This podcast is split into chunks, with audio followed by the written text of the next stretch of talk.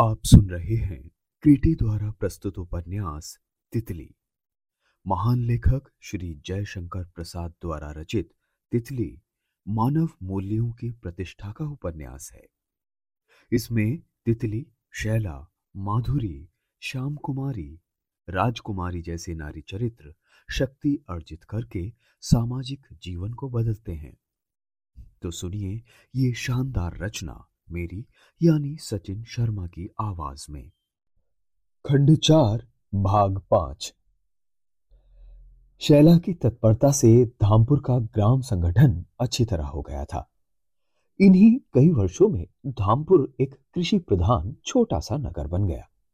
सड़कें साफ सुथरी, नालों पर पुल, करघों की बहुतायत, फूलों के खेत, तरकारियों की क्यारियां, अच्छे फलों के बाग, ये गांव कृषि प्रदर्शनी बन रहा था। खेतों के सुंदर टुकड़े बड़े रमणीय थे। कोई भी किसान ऐसा न था जिसके पास पूरे एक हल की खेती के लिए पर्याप्त भूमि न थी। परिवर्तन में इसका ध्यान रखा गया था कि एक खेत कम से कम एक हल से जोतने बोने लायक हो। पाठशाला, बैंक और चिकित्सालय तो थे ही, तितली की प्रेरणा से दो एक रात्रि पाठशालाएं भी खुल गई थी। कृषकों के लिए कथा के द्वारा शिक्षा का भी प्रबंध हो रहा था। स्मिथ उस प्रांत में बूढ़ा बाबा के नाम से परिचित था। उसके जीवन में नया उल्लास और विनोद प्रियता आ गई थी। हंसा हंसाकर वो ग्रामीणों को अपने सुधार पर चलने के लिए बाध्य करता। हाँ, उसने ग्रामीणों के अखाड़े और संगीत मंडलियों का भी खूब प्रचार किया। वो स्वयं अखाड़े जाता, गाने बजाने में सम्मिलित होता, उनके रोगी होने पर कटिबद्ध होकर सेवा करता। युवकों में स्वयं सेवा का भाव भी उसने जगाया। धामपुर स्वर्ग बन गया। इंद्रदेव ने मां के लौटा देने पर भी उसकी आय अपने लिए कभी नहीं ली। शैला के सामने धामपुर का हिसाब पड़ा रहता। जिस विभाग में कमी होती वहीं खर्च किया जाता। वो प्राय धामपुर आया करती। नंदरानी की प्रेरणा से शैला एक चतुर भारतीय गृहिणी बन गई थी। इंद्रदेव के स्वावलंबन में वो अपना अंश तो पूरा कर ही देती। बैरिस्ट्री की आय उन लोगों के लिए निजी व्यय के लिए पर्याप्त थी। और तितली, उसके और खेत बंजरिया में मिल जाने पर बीसों बीघों का एक चक हो गया था, जिसमें भट्टों की जगह बराबर करके धान की क्यारियां बना दी गई थी। उसका बालिका विद्यालय स्वतंत्र और सुंदर रूप से चल रहा था। दो जोड़ी अच्छे बैल, दो गाय और एक भैंस उसकी पशुशाला में थी। साफ सुथरी चरनी, चरी के लिए अलग गोदाम रामजस के अधीन था। अन्न की व्यवस्था राजो करती। मलिया और रामदीन की सगाई हो गई थी। उनके सामने एक छोटा सा बालक खेलने लगा। किंतु तितली अपनी इस एकांत साधना में कभी कभी चौंक उठती थी। मोहन के मुंह पर गंभीर विषाद की रेखा कभी कभी स्पष्ट होकर तितली को विचलित कर देती थी। मोहन का अभिन्न मित्र था रामजस। वो अभी तीस बरस का नहीं हुआ था, किंतु उसके मुंह पर वृद्धों की सी निराशा की झलक थी। उसके हृदय में उल्लास तभी होता जब मोहन के साथ किसी संध्या में गंगा के कछार को रौंदते हुए वो घूमता था। वो चलता जाता था और उसकी पुरानी बातों का अंत ना था। किस तरह उसका खेत चला गया, कैसे लाठी चली, कैसे मधुबन भैया ने उसकी रक्षा की, यही उसकी बातचीत का विषय था। मोहन ध्यान मग्न तपस्वी की तरह उन बातों को सुना करता। मोहन भी अब चौदह बरस का हो गया था। वो सबसे तो नहीं, किंतु राजा से नटखटपन किए बिना नहीं मानता था। उसे चिढ़ाता, कभी कभी नोच खसोट भी करता था, पर उस पर दुलार से कृत्रिम रोष करके भी बाल विधवा राजो एक प्रकार का संतोष ही पाती थी। सच तो यह है कि राजो ने ही उसे ये सब सिखाया था। तितली कभी कभी इसके लिए राजो को बात भी सुनाती, पर वो कह देती कि चल, तुझसे तो ये पाजीपन नहीं करता। इतना ही पाजी तो मधुबन भी था लड़कपन में। ये भी अपने बाप का बेटा है ना। राजो के मन में मधुबन के बाल्यकाल का स्नेहपूर्ण चित्र उपस्थित करते हुए मोहन उसको सांत्वना दिया करता। मोहन कभी कभी माता के गंभीर प्यार से उबकर रामजस के साथ घूमने चला जाता। वो आज गंगा के किनारे किनारे घूम रहा था। संध्या समीप थी। सेवार और काई की गंध गंगा के छिछले जल से निकल रही थी। पक्षियों के झुंड उड़ते हुए गंगा की शांत जलधारा में अपनी क्षणिक प्रतिबिंब को छोड़ जाते थे। वहां की वायु सहज शीतल थी। सब जैसे रामजस के हृदय की तरह उदास था। रामजस को आज कुछ बातचीत न करते देखकर मोहन उद्विग्न हो उठा। उसे इतना चलना खलने लगा। न जाने क्यों उसको रामजस से हंसी करने की सूझी। उसने पूछा, चाचा तुमने ब्याह क्यों नहीं किया? बुआ तो कहती थी कि लड़की बड़ी अच्छी है, तुम्हीने ही ना कर दी।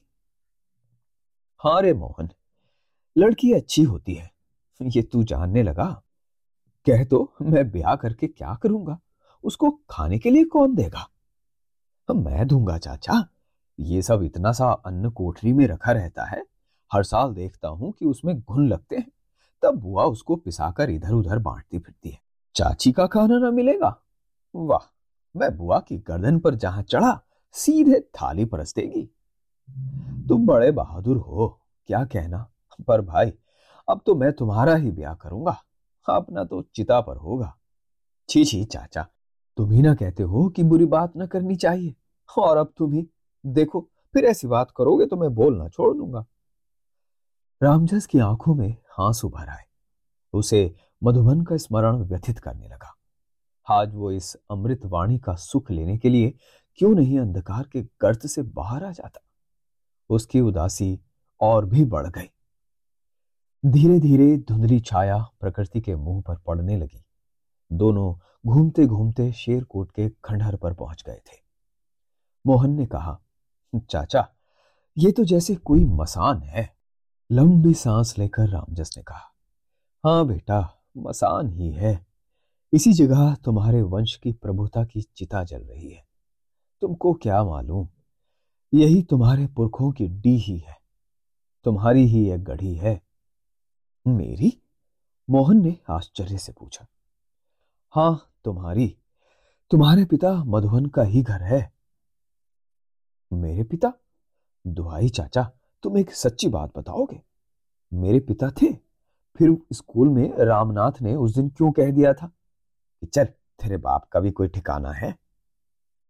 किसने कहा बेटा, बता, मैं उसकी छाती पर चढ़कर उसकी जीभ उखाड़ लूं? कौन ये कहता है? अरे चाचा उसे तो मैंने ही ठोक दिया, पर वो बात मेरे मन में कांटे की तरह खटक रही है। पिता है कि मर गए, ये पूछने पर कोई उत्तर क्यों नहीं देता? बुआ चुप रह जाती है, मां आंखों में आंसू भर लेती है।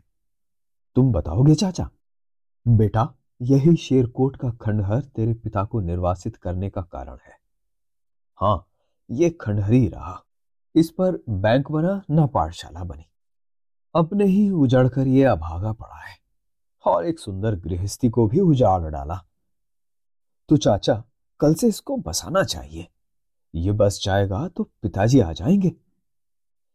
कह नहीं सकता, तब आओ हम लोग कल से इसमें लिपट जाएं। इधर स्कूल में गर्मी की छुट्टी है, दो तीन घर बनाते कितने दिन लगेंगे? अरे पागल, ये जमींदार के अधिकार में है, इसमें का एक दिन का भी हम छू नहीं सकते। हम तो छुएंगे चाचा, देखो ये बांस की कोठी है, मैं इसमें से आज ही एक कैन तोड़ता हूं। कहकर मोहन रामजस के हाँ हाँ करने पर भी पूरे बल से एक पतली सी बांस की कैन तोड़ लाया। रामजस ने ऊपर से तो उसे फटकारा, पर भीतर वो भी प्रसन्न हुआ। उसने संध्या की निस्तब्धता को आंदोलित करते हुए अपना सिर हिलाकर मन ही मन कहा, है तो तू मधुबन का ही बेटा।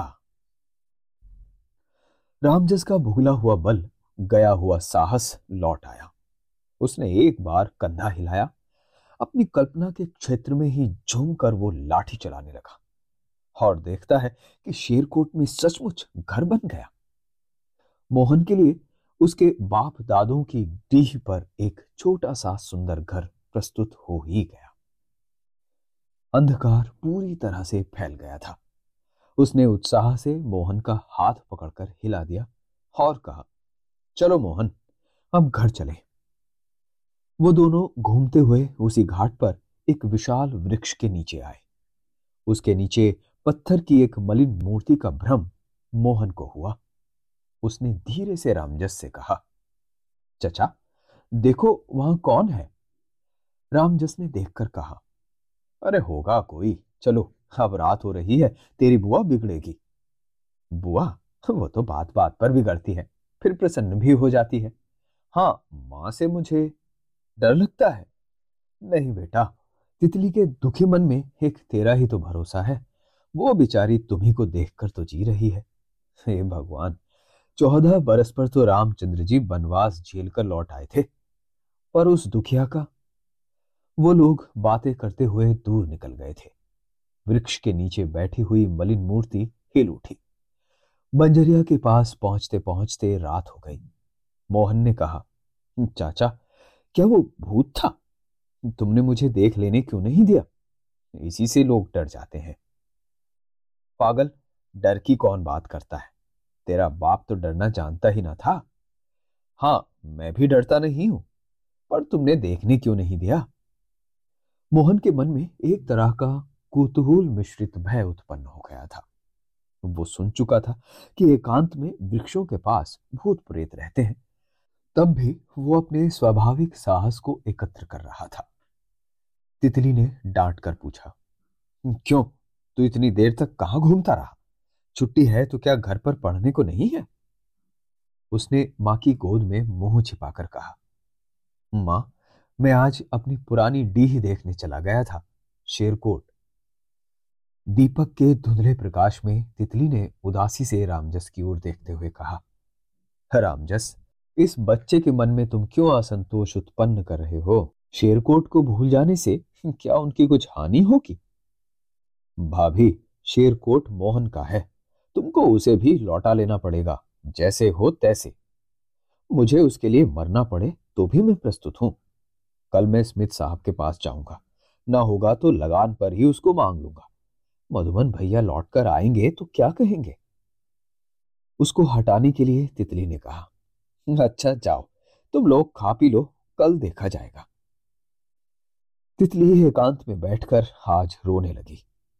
मधुबन आएंगे, ये कैसी दुराशा उसके मन में आज भीषण रूप से जाग उठी। पुरुषोचित साहस से उसने इन चौदह वर्षों में संसार का सामना किया था। किसी से न झुकने की टेक, अविचल कर्तव्य निष्ठा और अपने बल पर खड़े होकर इतनी सारी गृहस्थी उसने बना ली। पर क्या मधुबन लौट आएंगे, आकर उसके संयम और उसकी साधना का पुरस्कार देंगे? एक स्नेहपूर्ण मिलन उसके फूटे भाग्य में है। निष्ठुर विधाता, बचपन अकाल की गोद में, शैशव बिना दुलार का बीता, यौवन के आरंभ में अपने बाल सहचर मधुआ का थोड़ा सा प्रणय मधु जो मिला, वो क्या इतना अमर कर देने वाला है कि यंत्रणा में पीड़ित होकर वो अनंत काल तक प्रतीक्षा करती हुई जीती रहेगी? उसे अपनी संसार यात्रा की वास्तविकता में संदेह होने लगा। वो क्यों इतनी धूमधाम से हलचल मचाकर संसार के नश्वर लोक में अपना अस्तित्व सिद्ध करने की चेष्टा करती रही? जिएगी तो झेलेगा कौन?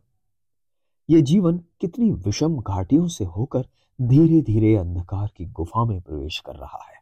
मैं निरालंब होकर चलने का विफल प्रयास कर रही हूं क्या? गांव भर मुझसे कुछ लाभ उठाता है और मुझे भी कुछ मिलता है, किंतु उसके भीतर एक छिपा हुआ तिरस्कार का भाव है, और है मेरा अलक्षित बहिष्कार। मैं स्वयं ही नहीं जानती, किंतु ये क्या मेरे मन का संदेह नहीं है? मुझे जीव दबाकर लोग न जाने क्या क्या कहते हैं। ये सब चल रहा है तो भी मैं अपने में जैसे किसी तरह संतुष्ट हो लेती हूं। मेरी स्वचेतना का यही अर्थ है कि मैं और लोगों की दृष्टि में लघुता से देखी जाती हूं। मैं और उसकी जानकारी से अपने को अछूती रखना चाहती हूं, किंतु ये लुक छिप कब तक चला करेगी? एक बार ध्वंस होकर ये खंडहर भी शेरकोट की तरह बन जाए। शैला कितनी प्यारी और स्नेह भरी सहेली है, किंतु उससे भी मन खोलकर मैं नहीं मिल सकती।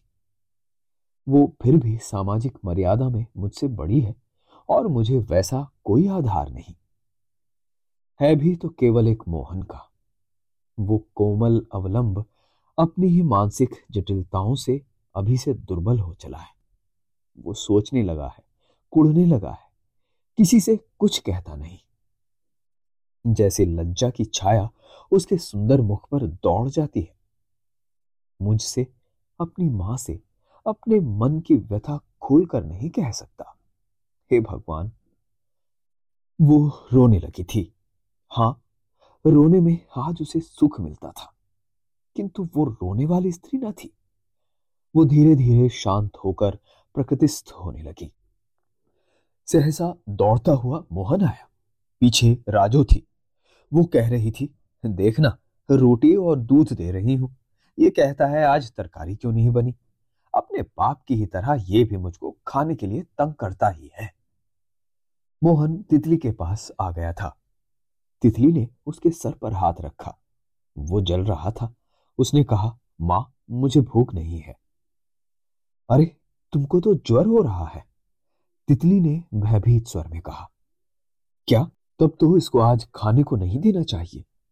ये कहकर राजो चली गई और मोहन मां की गोद में भयभीत हरिण शावक की तरह दुबक गया। तितली ने उसे कपड़ा ओढ़ाकर अपने पास सुला लिया। वो भी चुपचाप पड़ा मां का मुंह देख रहा था। दीप शिखा के स्निग्ध आलोक में उसकी पुतली सामना पड़ जाने पर चमक उठती थी।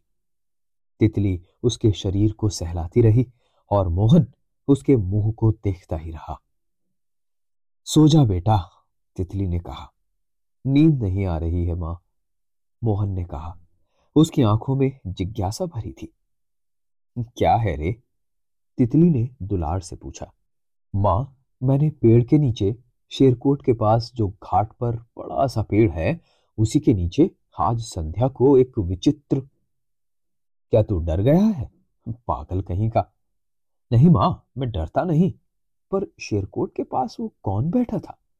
मेरे मन में जैसे बड़ा जैसे बड़ा जैसा बड़ा। क्या बड़े खाएगा तू तू भी कैसा लड़का है, साफ साफ क्यों नहीं कहता। तितली का कलेजा धक धक करने लगा। मां, मैं एक बात पूछूं। पूछ भी, तितली ने उसके सर पर हाथ फेरते हुए कहा। उसका पसीना अपने आंचल से पोंछकर वो उसकी जिज्ञासा से भयभीत हो रही थी। मां, कह भी, मुझे जीते जी मार न डाल। मेरे लाल, पूछ, तुझे डर किस बात का है। तेरी मां ने संसार में कोई ऐसा काम नहीं किया है कि तुझे उसके लिए लज्जित होना पड़े। मां, पिताजी। हाँ बेटा, तेरे पिताजी जीवित हैं।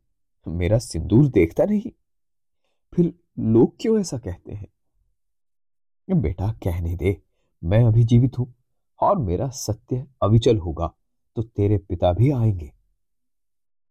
तितली का स्वर स्पष्ट था। मोहन को आश्वासन मिला। उसके मन में जैसे उत्साह का नया उद्गम हो रहा था।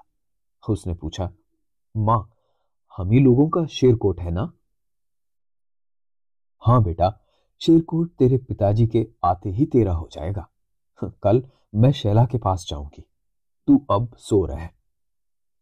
तितली को जीवन भर में इतना मनोबल कभी एकत्र नहीं करना पड़ा था। मोहन का ज्वर कम हो चला था। उसे झपकी आने लगी थी। उसी कोठरी से सटकर एक मलिन मूर्ति बाहर खड़ी थी। सुकुमार लता उस द्वार के ऊपर बंधनवार सी झुकी थी। उसी की छाया में वो व्यक्ति चुपचाप, मानो कोई गंभीर संदेश सुन रहा था। तितली की आंखों में एक क्षणिक स्वप्न आया और चला गया। उसकी आंखें फिर शून्य होकर खुल पड़ी।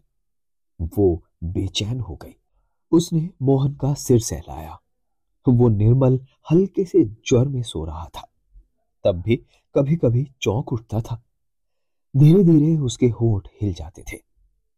तितली जैसे सुनती थी कि वो बालक पिताजी कह रहा है।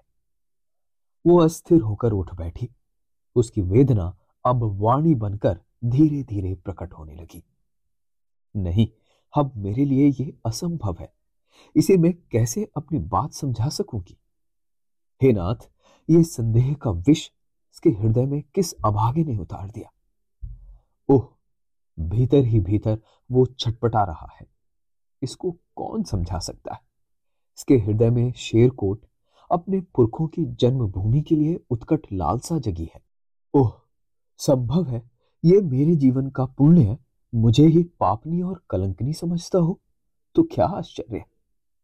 मैंने इतने धैर्य में इसीलिए संसार का सब अत्याचार सहा कि एक दिन वो आएंगे और मैं उनकी थाती उन्हें सौंपकर अपने दुखपूर्ण जीवन से विश्राम लूंगी, किंतु अब नहीं।